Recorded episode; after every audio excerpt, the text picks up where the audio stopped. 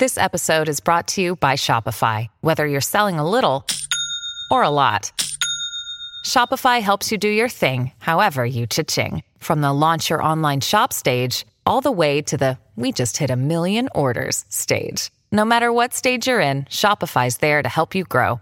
Sign up for a $1 per month trial period at shopify.com/special offer, all lowercase. That's shopify.com/special offer. Welcome to the New Books Network. In the first two chapters of Luke's Gospel, characters acknowledge Jesus as Messiah, Son of God, and Lord. Such a high Christology, however, appears incongruous with the rest of the body of the Gospel, where human characters seem ignorant of Jesus' divinity, at least until his resurrection. Here to resolve a long-standing scholarly puzzle is Caleb Friedmann. We'll be talking about his recent monograph, The Revelation of the Messiah, The Christological Mystery of Luke 1-2 and its Unveiling in Luke-Acts. You're listening to New Books and Biblical Studies, a channel of the New Books Network, and I'm your host, Michael Morales. Caleb Friedmann holds the David A. Case Chair of Theology and Ministry and is Associate Professor of New Testament at Ohio Christian University. Caleb, welcome to New Books and Biblical Studies.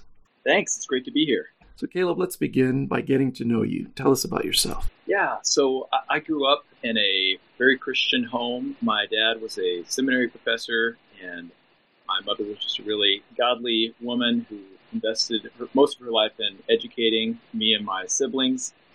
And that gave me some unique opportunities growing up. When I was in junior high and high school, I had the opportunity to take Latin, Greek, and Hebrew before graduating high school. And so when I went to Asbury University for undergraduate work, I majored in ancient languages, and then went on from there to Wesley Biblical Seminary, where I did an MA in biblical literature, and then did a PhD in biblical theology, New Testament, at Wheaton College. So that's kind of the academic side of my life. But in addition to that, I also am ordained as an elder in the Church of the Nazarene, and had the opportunity to preach and teach at churches regularly, and I really enjoy that as well. And yeah, I also do have a little bit of a life beyond the church and academic spheres. I am an avid reader, enjoy reading great books. I've been on a great books kick for the last few years, and then I'm also a musician. I sing, play guitar. So do you have a favorite among the great books? Ooh, that's tough. I tell you what, I really learned to love Homer, Iliad and the Odyssey. Also, John Milton, Paradise Lost is just an amazing work. So those are a couple that have really stuck with me as I've gotten into that. Nice. Well, let's turn now to your book, The Revelation of the Messiah. Your book addresses what you call a Christological conundrum in Luke 1-2. Would you set up this challenge for us and give us a glimpse of some of the previous attempts at resolving this puzzle? Yeah. For a lot of people who are kind of new to thinking about Luke 1-2, what I'm flagging up as a conundrum might not really seem like it at first glance, but it's interesting because when you look at these first two chapters of Luke's gospel, what we see is that there are characters in the story who call Jesus things like Messiah, Son of God, and Lord. And then Luke also presents Jesus, or presents John, as going before the Lord to prepare his way, which raises this question of whether Jesus might be that Lord that's spoken of in the Old Testament that John's going before.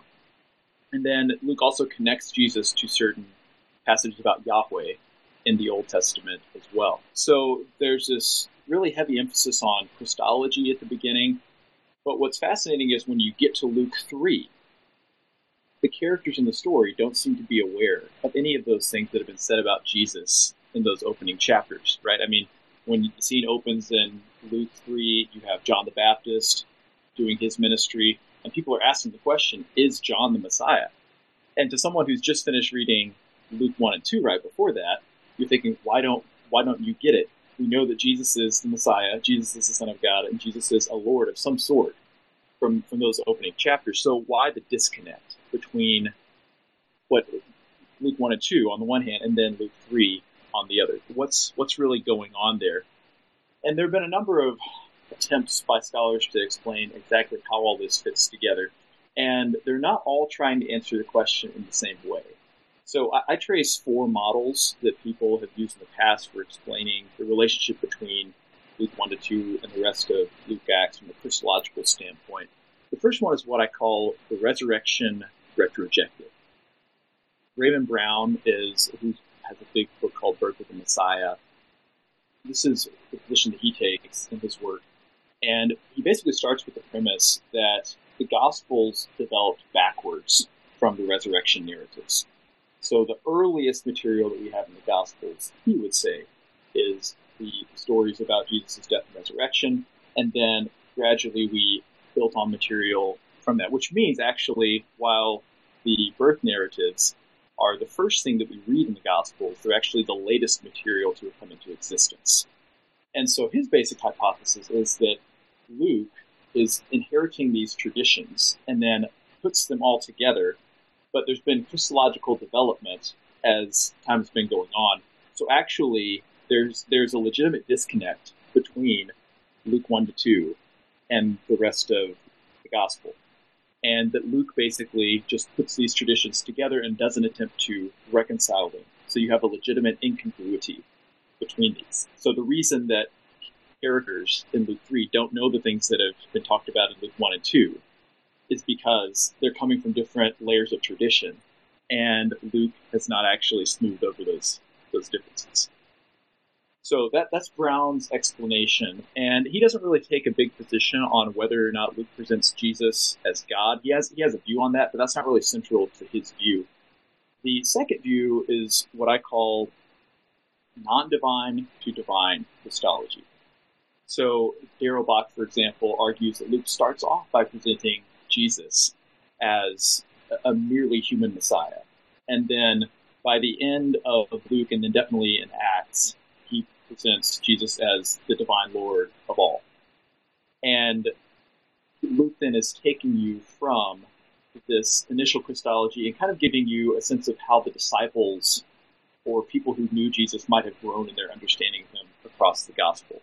So you start off with a non-divine view of Jesus, but then you end up with a divine view of Jesus. And that's actually Luke's intention, that you would do that.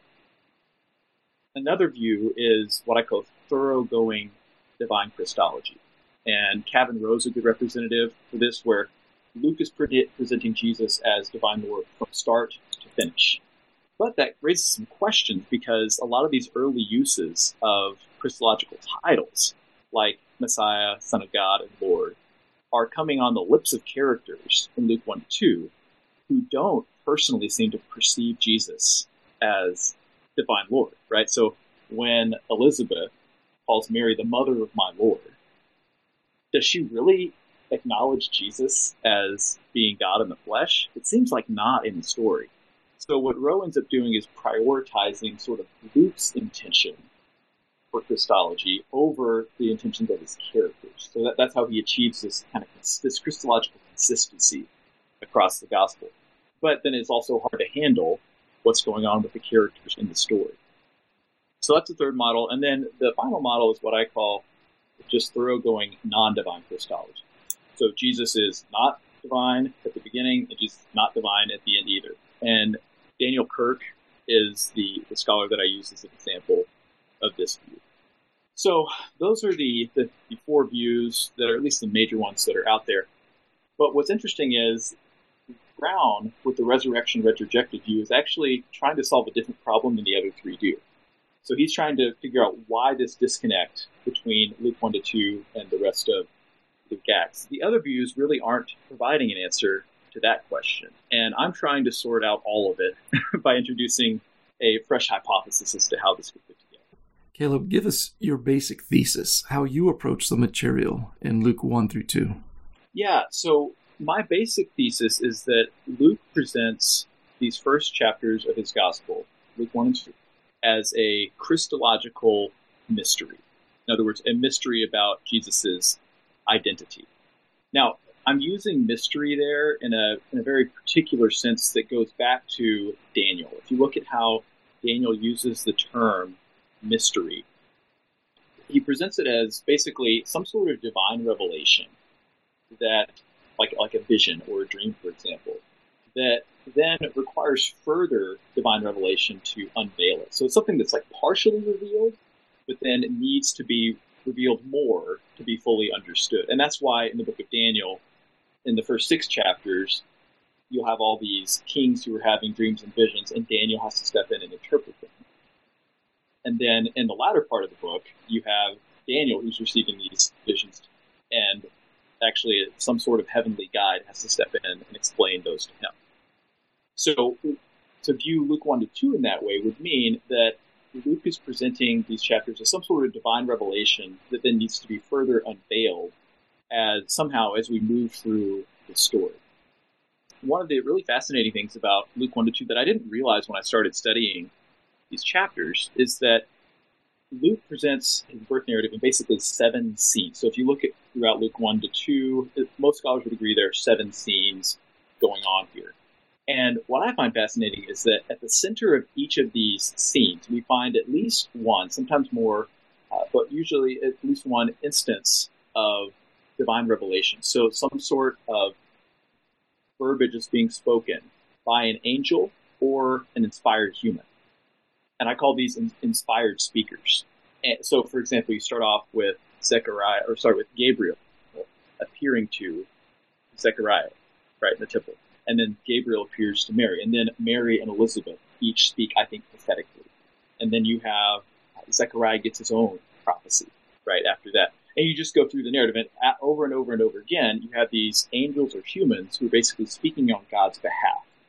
So that's the divine revelation. I think that Luke is using the kind of parallels, this divine revelation that we find in Daniel. So he's using this concept of mystery. But what that means is the things that we read in Luke 1 to 2, they would be presented, but they're veiled in a sense. Yes, these are divine revelation, but they need something further to unveil the true meaning.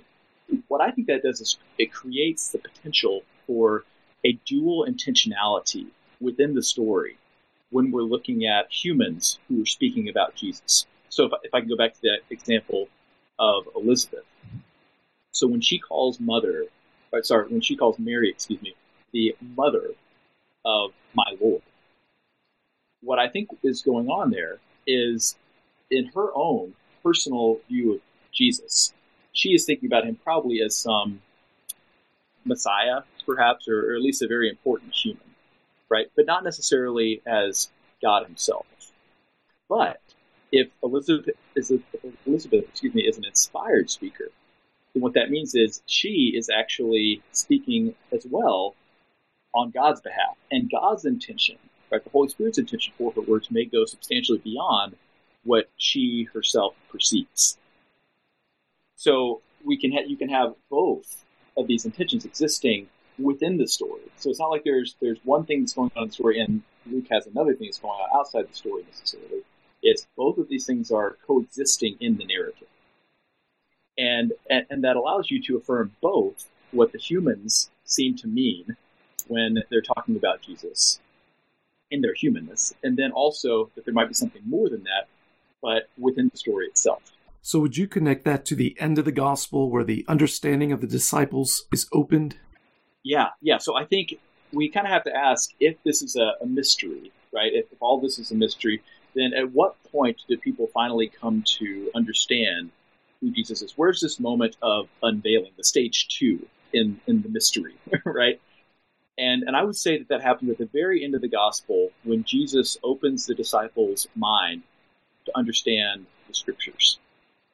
And I think that makes a lot of sense, actually, out of Luke's Christology, because most of the time, when there are passages where it seems like Luke might be presenting Jesus as God, he's using Old Testament passages to do it. He's alluding to the Old Testament or sometimes quoting the Old Testament in some way. So Jesus opens the disciples' mind to understand the scriptures.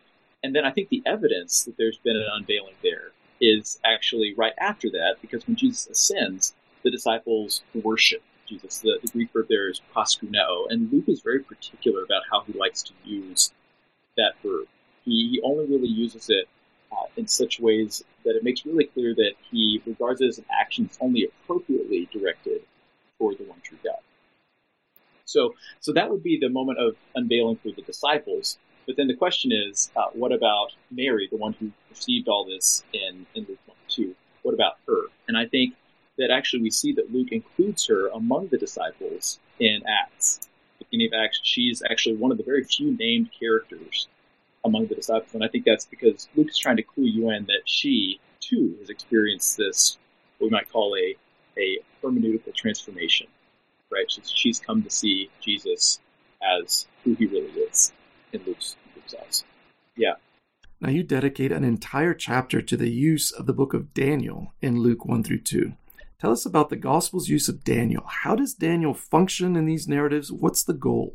Yeah, this was a little bit of a surprise for me as well. When you think of Christmas, right, or the birth narratives, you don't typically think of Daniel as being intimately connected with that. But we have Gabriel showing up in Luke 1. And Gabriel's biblical appearances are basically limited to Luke 1, where he shows up to both Zechariah and to Mary. And then you have two earlier occurrences in the Old Testament in Daniel 8 and Daniel 9. That's it. So Gabriel, I think, is a really strong clue that Luke is interested in Daniel. But it's not just that Gabriel shows up. I actually trace out a lot of ways that he portrays when Gabriel shows up. He's alluding back to passages in Daniel 9 and Daniel 10. So Luke has a really strong interest, it seems, in Daniel. One of the things that I go on to do, though, is to, I think I make a bit of a contribution in arguing beyond what others have in the past, because there are other scholars who have seen some of these connections. I go a step further to argue that the sayings about Mary preserving all the words in her heart. So this would be Luke 2:19 and 2:51. That those sayings are actually specifically allusions to Daniel 7:28, rather than just being some sort of general motif that's being used. So Luke is specifically reaching back to Daniel 7 for these sayings. And I think one of the reasons for that is the verbal parallels are stronger between what Luke says and what Daniel says. But the other thing is that with all these earlier uses of Daniel in Luke 1, it makes a lot more sense for Luke to be alluding to Daniel as well, rather than just grabbing some sort of general apocalyptic motif or something like that. And what that then creates a possibility for is using Daniel to some degree, Daniel 7:28, to help explain these really enigmatic sayings about Mary. You know, Mary was preserving all these words and pondering them in her heart, right? What do those kinds of things mean? And I think Daniel can actually really help us with that, because in Daniel, it seems like preservation in the heart is actually a middle stage between two other things. So at the beginning of Daniel 7, we find out that it says that Daniel had a dream and he wrote it down. So we know, even at the beginning, that this has already been recorded by Daniel. And then Daniel goes on to talk about how he had this dream, right? And it's the dream about the four beasts and then the Son of Man appearing.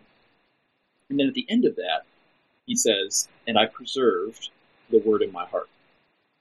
So we have basically revelation of some sort, and then you have preservation in the heart, and then you have later communication. That's the implied narrative sequence, or the story sequence that lies behind Daniel 7.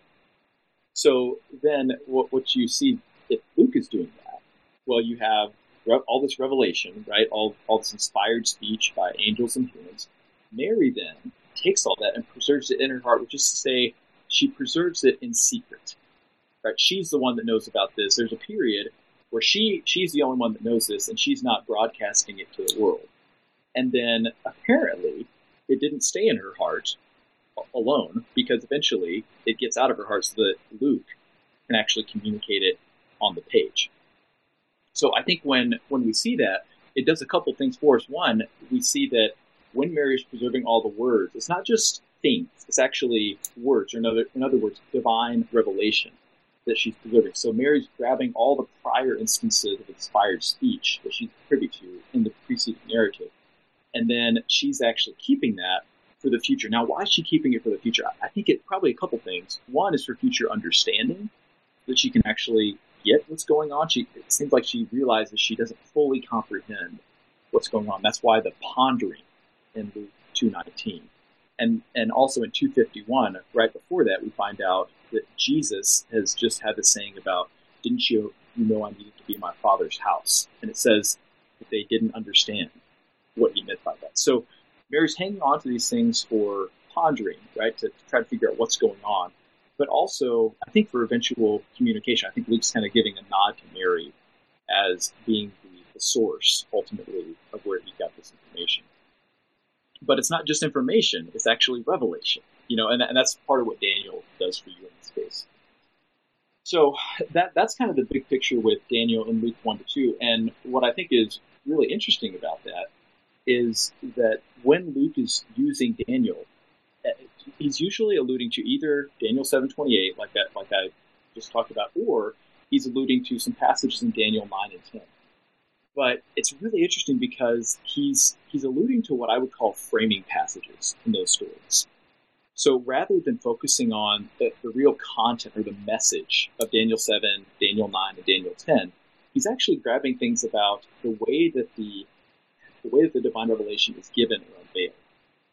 So like Gabriel showing up, for example, or what the visionary does when Gabriel shows up, that kind of thing. And I think that's Luke's further clue to us that we need to interpret the inspired speech that's found in Luke 1 and 2 in a Daniel kind of sense, right? In this Danielic sense of mystery, where there's this initial revelation that needs to be further unveiled. So where that all comes back to make a difference is it helps us to relate Luke 1 and 2 to Luke 3 and following. So we talked earlier about this retrojected resurrection hypothesis, right? So there's this Christological incongruity between Luke 1-2 on the one hand and Luke 3 and following on the other hand. Raymond Brown explains that as being basically differences in layers of tradition that we can't reconcile or that didn't reconcile.